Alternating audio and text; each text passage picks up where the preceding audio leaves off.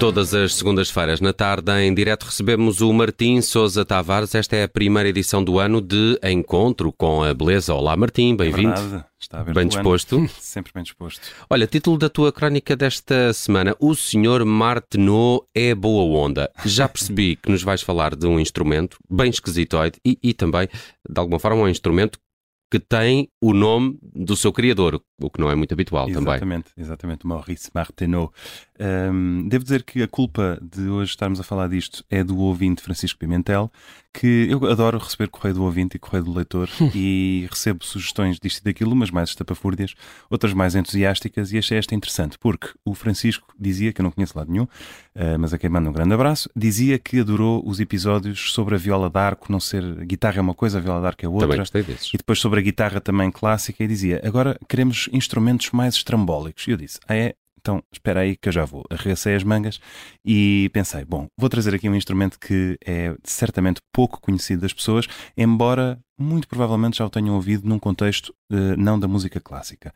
Este é um instrumento que, tal como imensos uh, avanços tecnológicos, uh, vem de uma experiência obtida durante a guerra, neste caso a Primeira Guerra Mundial, em que a tecnologia rádio e as comunicações via rádio cresceram imenso.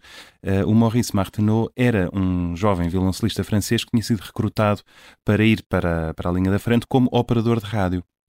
E, portanto, uh, quando a guerra termina, ele está fascinado com as, experi as experiências que obteve a trabalhar uh, o rádio e com o som das, das ondas das sinusoides, assim, um som muito puro, muito estranho, Disseste ele... sinusoides. Exatamente. Isso som. é uma coisa no nariz, não é? Quando se tem um problema. É, exatamente. Podes tomar um Ilvico, uma Exato. coisa assim, ficas logo sem a sinusoide. Um nasomete. Exatamente. A sinusoide é a forma da onda, no fundo. Quem, quem, quem percebe de física uh, está, está a bater palmas neste momento.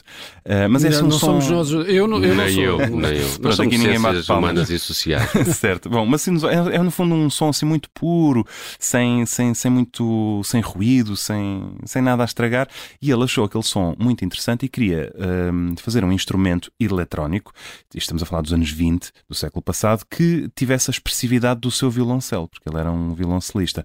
Então, põe-se a inventar, ele era um engenhocas, e em 1928 dá a conhecer ao público o instrumento ao qual ele chamou as ondas Martenot vai ser muitíssimo bem acolhido este instrumento. Vai ser tão bem acolhido, na verdade, que em 1947, em Paris, já era um instrumento que se ensinava no conservatório. Ou seja, no espaço Instituiu-se então. Exatamente, no espaço de 19 anos, passa de ser uma, uma invenção completamente nova para uma coisa já canonizada quase no conservatório, onde de resto ele era o professor uh, da disciplina. Como, como Mas era completamente eletrónico. É, era, é, é, é mesmo de ligar à ficha. Sem, este... sem eletricidade isto exatamente. não se não, inventado, não, não é? funciona, exatamente. Não tem nada Mas acústico isto, ali dentro. Isto é um teclado, não é? É, isto é uma coisa engraçada porque o que ele faz é, é, ele tem umas teclas, como se fosse um piano, que correspondem às notas do piano, mas depois tem uma espécie de uma anilha por baixo e a anilha escorre por baixo das teclas, vai ao longo das teclas. Portanto, ela no fundo uh, coordena a nota e a nota pode deslizar diretamente de uma tecla para a outra. Portanto, faz uma espécie de uh, assim okay. um, chama-se um glissando.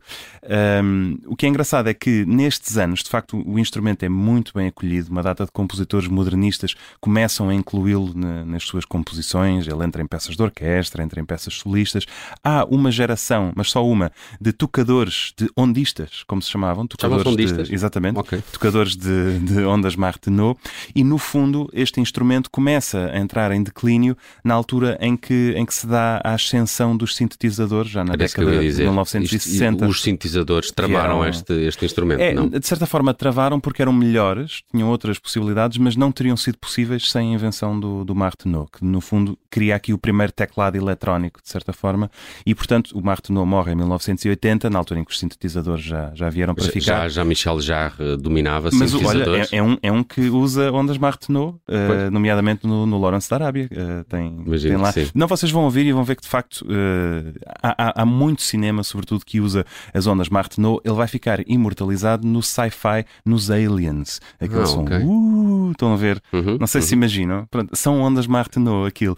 É assim um som meio lunar, meio etéreo, misterioso, estranho, mas extremamente versátil na medida em que se adapta uh, quaisquer timbres. A fotografia do instrumento é espetacular. Eu fiquei tipo a olhar para aquilo, que, é. que teclado é este, né? Uh, mas o som ainda é, é mais. Uh, é, o som, o som é muito especial. Vamos ouvir uma, uma composição contemporânea, na verdade, dos nossos dias, de um intérprete e autor que se especializou em instrumentos raros e está a tentar tirar da sombra as ondas Martenot. É um ondista? Digo, é um ondista? É um ondista, entre outras coisas. Depois já vos digo quem é que adora este instrumento.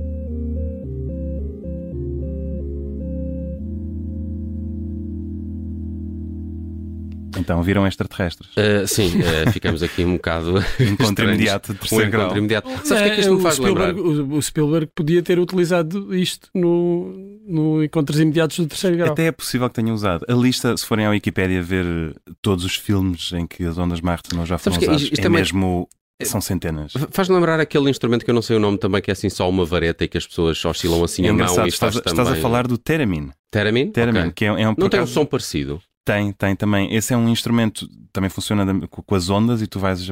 Parece uma Aproximas espécie a mão? Ou, é, é? aquilo parece assim um para-raios e tu Exato. vais com a mão no meio daquilo e curiosamente é um instrumento do mesmo ano, 1928, que também tem o nome do seu inventor, o Theremin.